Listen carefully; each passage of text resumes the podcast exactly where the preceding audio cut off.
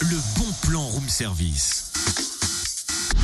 On te fait sortir de chez toi moins cher, voire gratuit.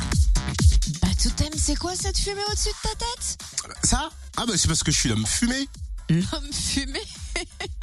Alors je connais l'homme fusée, mais pas l'homme fumé, hein. c'est quoi cette blague encore? C'est pas, c'est pas une blague encore, je suis très sérieux, c'est pour le bon plan. Ce soir, le cinéma de Vosges à Dijon propose une séance spéciale autour d'un docu-fiction, L'homme fumé, une enquête ethnologique en Bourgogne en présence des réalisateurs Vincent Gérard et Cédric Lati.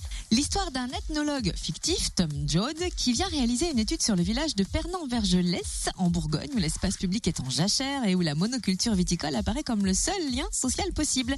Néanmoins, il reste quelques foyers accueillants que le scientifique va visiter et il bousculera alors les acteurs de cette petite cité viticole. Rendez-vous ce soir, 20h au cinéma de Vosges à Dijon, tarif unique, 4,50€ pour tous. Plus d'infos sur le www.cinédevosges.fr.